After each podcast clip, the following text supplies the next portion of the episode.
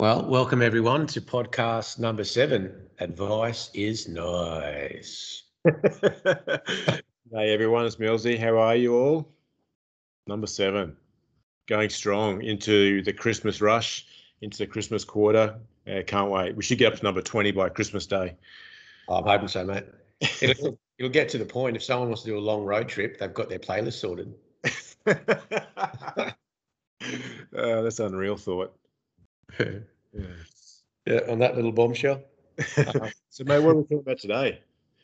Well, last two episodes we've spoken about PDD. Oh, so I, I guess um, there's been a, a, communication by Scotty yesterday uh, about um, we we kind of think that the the PDDO and the TMDs, even the deferred sales models, are probably less of an issue for for brokers to wrap their heads around than what is actually advice, whether it be personal or general.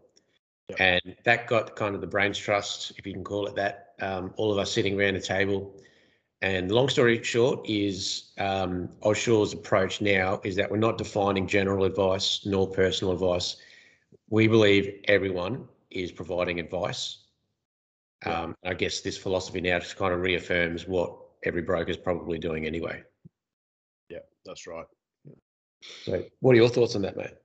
Yeah, look, I um I really like it. I think thought Scott's post was um, spot on. Uh, my, my, my personal opinion is, I've always thought we did just offer personal advice, regardless of product, regardless of client, um, all the way along. I, I sort of, I must admit, uh, years ago, the general advice versus personal, uh, retail client versus retail product, I actually find it tad confusing. Uh, so I think if I'm finding it confusing, and probably maybe others are, uh, what are clients thinking about this? Uh, so, my, in my view, it's got to be personal advice and or just advice, as we're going to call it now. Yeah, yeah, mate. Really good point. I remember when I um, I, I started broking, I really I struggled to wrap my head around the difference between general and and personal. And I, I open, openly will say I think I had the GAW advice pasted into my email signature, yeah. just I couldn't understand um, basically how, how it worked. Yeah, I, I, I suppose when we think about it, there's going to be examples where there's going to be general advice. Like if a client rings up or emails and says, "What what's management liability?" If you start talking about that, I mean that's essentially going to be a general advice, right? Well, um, technically, but I I think in reality, you you wear a collar when you go see a client or you pick up the phone. You're advising them on how something works anyway. Yeah. And from a client's point of view, I, doubt most of our clients would even know the difference between personal and general. They're just asking. They'd say, pick up the phone and say, "I need some advice, thanks, mate." Yeah. Um, that's a probably a good point. If the client just says I need some advice, then that's advice. Yeah. Uh, so don't worry about the personal versus general. It's just advice, broker to client. Yeah, well, you mentioned earlier this morning about that point that you know the, the client's not going to really understand the difference. So I just did a quick Google and I typed in general advice confusing, and it, the first one came up. There's a long story short. There's a report from ASIC in 2019 they did a comprehensive report and the consumer feedback says they were confused about what is the difference between general and personal. Yeah. Um, so I, I, guess under personal advice, um, all those FOFA protections that came in fall under personal advice, but not general. So things like acting in the client's best interest, provide advice that's appropriate, prioritize the client's interests, that all technically falls under personal advice, but if you're giving general, you don't have to um, cover off those three points. So if you, um, Scotty's always got a good example. You know, treat your next renewal or new business like it's your mum's policy. Yeah. So regardless if it's home or or you know commercial, you act in their best interest regardless. That's morally right to do, and that's what Ausure brokers do anyway.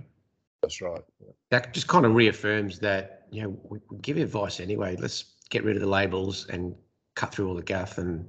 Yeah.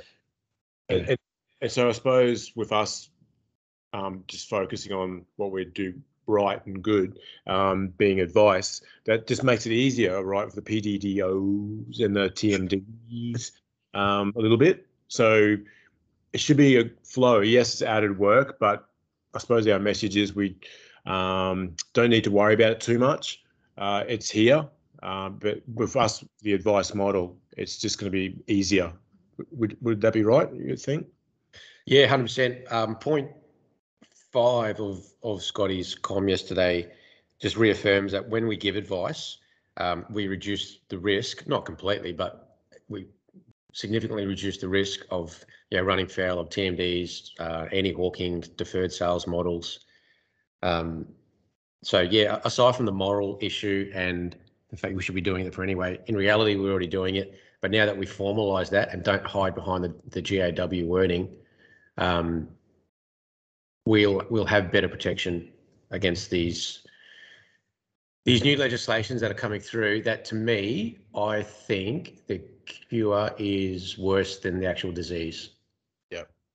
And I, I know you, we probably disagree slightly, but I, I still don't see like the deferred sales model. That's for car dealers selling crap insurance. It's not for professionals. Um, yeah, I yeah. So yeah, hopefully. Oh, sorry. I, um, yeah, I, I agree, mate. I, I think it's it's going to be really interesting to see how it plays out with um, direct insurers over the next 12 months.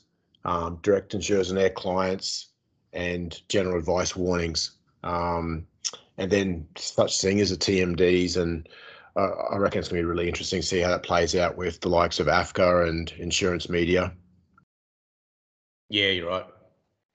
Yeah, I, we can definitely. Um, I think Craig Barner might have included this in one of his upcoming uh, comms that um, when, whenever there's a AFCA complaint, um, it, it, all the questions that come from AFCA are basically saying, what advice did you give the client?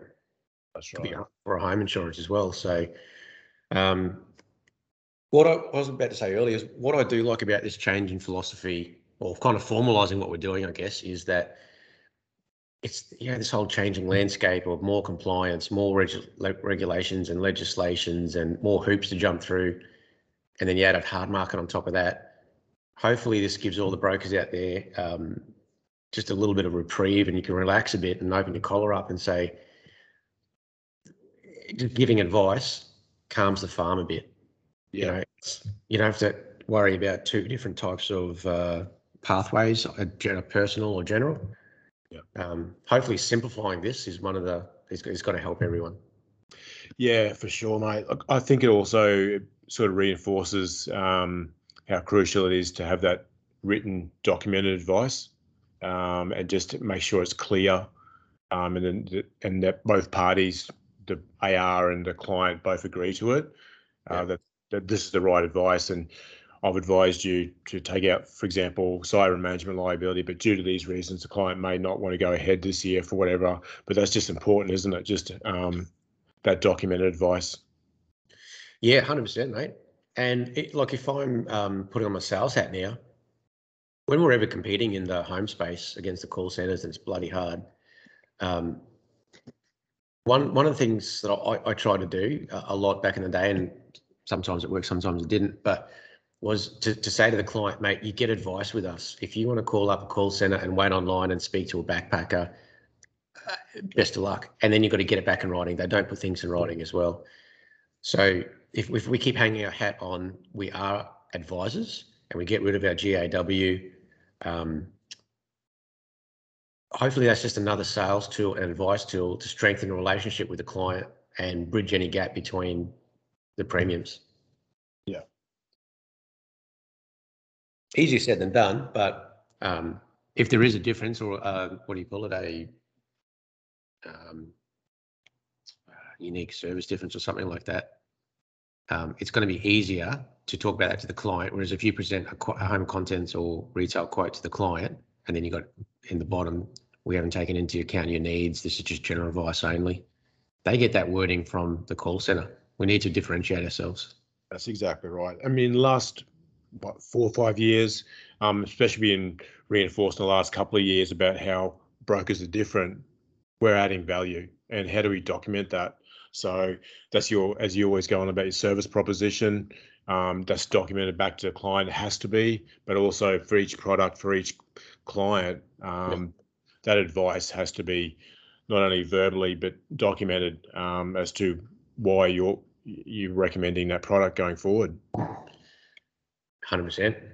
We um three or four years ago, I changed um, my wording from well, instead of giving you a quote, we'll give you advice. Um, it was actually about six, seven years ago, I think. And I'm not really that salesy, and I felt more comfortable saying to a client, "Yeah, mate, gives a quote for ML. Okay, yep, here's some advice about ML, and I talk about how it works and the cost associated, not just you know, here's a eighteen hundred dollar premium." Um, because for me, I know a quote's a quote, so I'm not expecting everyone to change. But from a client's point of view, it might be a quote. But from an advisor's point of view, you're giving them advice and the cost associated with that to relieve them of the risk. Yeah. But you, yeah, spot on, mate. Like, actually, it sort of um, reminds me of a, a few cases I've heard of, even from our own ARs um, over the years, where for five years, that AR has documented to the client why they need management liability and why the, why the SME business needs it. And every year, for four or five years, that client said, "Mate, I don't want to go ahead. It's too much. I don't think I need it for this reason, this reason, whatever it might be." And and the ARs document that every year. Lo and behold, year five, Murphy's Law. There's a um, uh, mm. employee issue um, or a um, uh, uh, employee embezzlement or something like that. It might only be 10,000, 20,000. Um, and then the client comes back to the AR saying, mate, um, am I covered for this? And then the AR can just show that documentation for the last five years. Mate, I told you that this is why you need this product each year, each year. And when you have those conversations with ARs, you can just see that sort of um, when they realise they've done a job well. They can only they can only do so much sometimes, uh, and you know can only lead a horse to water. The old cliche, but uh, yeah, those, those, sort of moments. Uh, you feel good for when you work in this career and and you listen to the ARs tell those stories.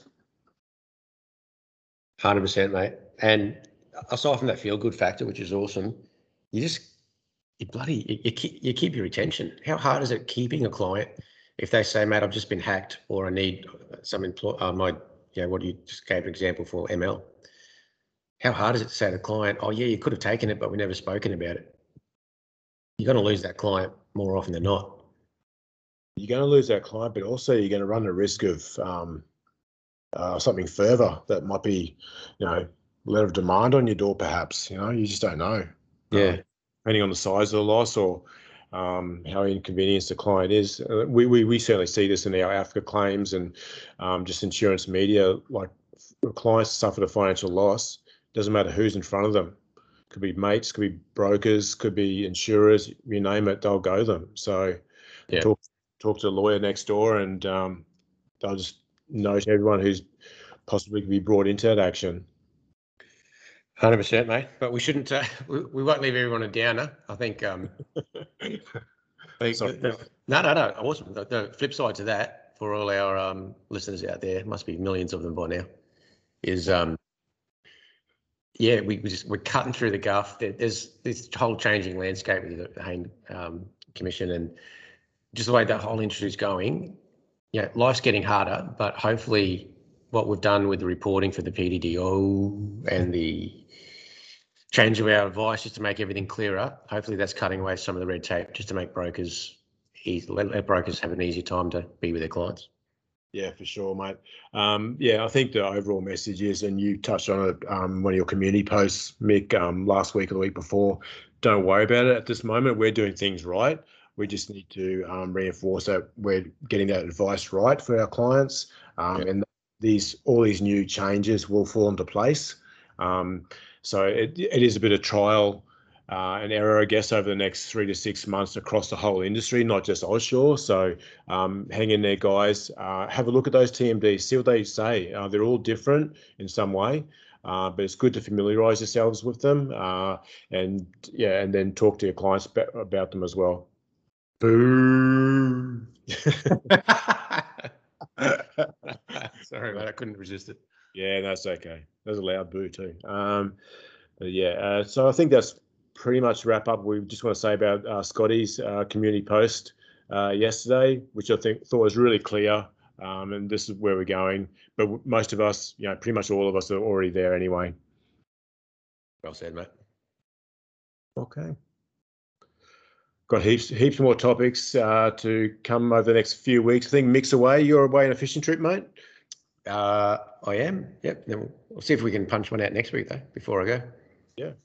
No worries. We have a thousand topics. Uh, people from around the world are asking us for um, our input. It's amazing. Oh, and and keep it coming, guys. We love it. Excellent. Well, we'll wrap up, mate. We will, mate, and hopefully you enjoy a cold something this afternoon. You too, mate. And to all you guys out there, have a great weekend, and um, we'll hopefully touch base again next week with uh, podcast number eight. Um, can't wait. Cheers. See you guys.